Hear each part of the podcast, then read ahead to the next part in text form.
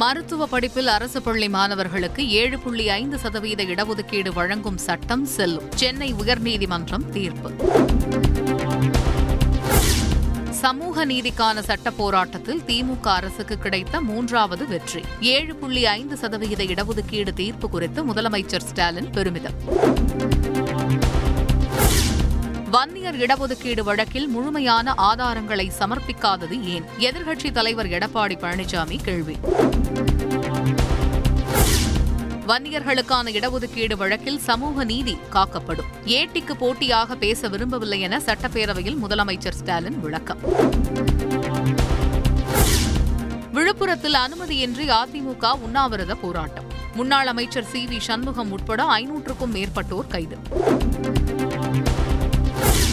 திமுக ஆட்சியில் தெய்வங்களும் மகிழ்ச்சியாக இருக்கிறது. கோயில்களுக்கு நூறு கோடி ரூபாயில் குடமுழுக்கு நடத்த உள்ளதாக பேரவையில் அமைச்சர் சேகர் பாபு தகவல். கேள்வி நேரத்தை புகழ்வதற்காக பயன்படுத்தி நேரத்தை வீணடிக்க வேண்டாம். திமுக உறுப்பினர்களுக்கு முதலமைச்சர் ஸ்டாலின் வேண்டுகோள்.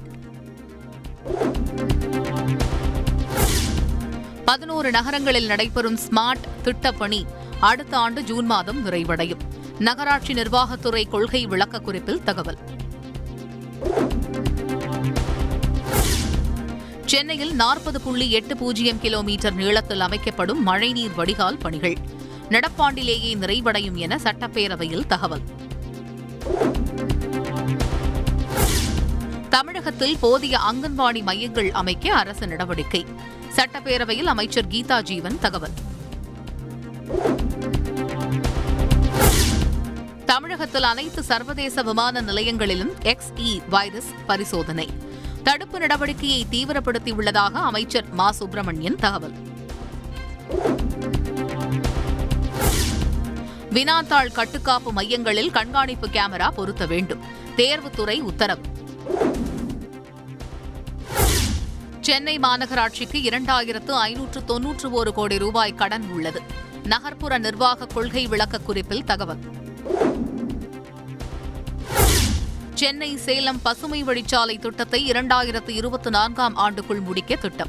நாடாளுமன்றத்தில் மத்திய அரசு தகவல். நாடாளுமன்றத்தின் பட்ஜெட் கூட்டத்தொடர் நிறைவு. இரு அவைகளும் தேதி குறிப்பிடாமல் ஒத்திவைப்பு. முல்லைப்பெரியாறு அணை பாதுகாப்பு தொடர்பான ரிட் மனுக்கள் மீதான வாதம் நிறைவு. நாளை உத்தரவு பிறப்பிக்கப்படும் என உச்சநீதிமன்றம் அறிவிப்பு.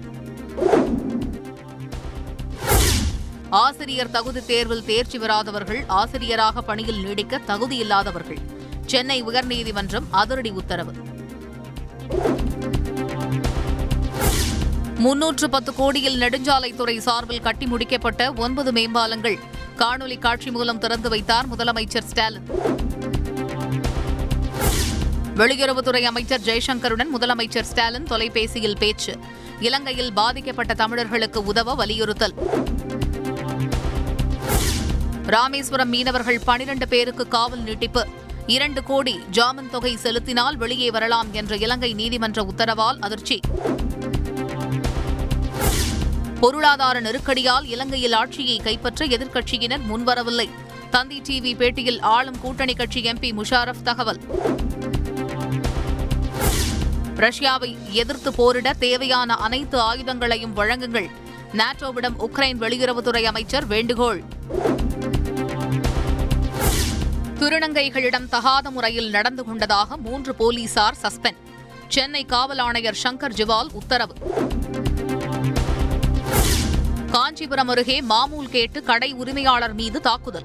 அதிமுக மகளிரணி நிர்வாகியை கைது செய்தது காவல்துறை. சம்பளவாக்கி விவகாரம் தொடர்பாக மூன்று ஆண்டுகளாக வழக்கு தொடராதது ஏன்? மிஸ்டர் லோக்கல் பட விவகாரத்தில் நடிகர் சிவகார்த்திகேயனுக்கு உயர்நீதிமன்றம் கேள்வி. காவல் நிலையத்திலிருந்து ஜெயராஜ் பென்னிக்ஸ் ரத்தத்துடன் வெளியே வந்தனர். சாத்தான்குளம் தந்தை மகன் கொலை வழக்கில் தலைமை காவலர் நீதிமன்றத்தில் பரபரப்பு சாட்சியம்.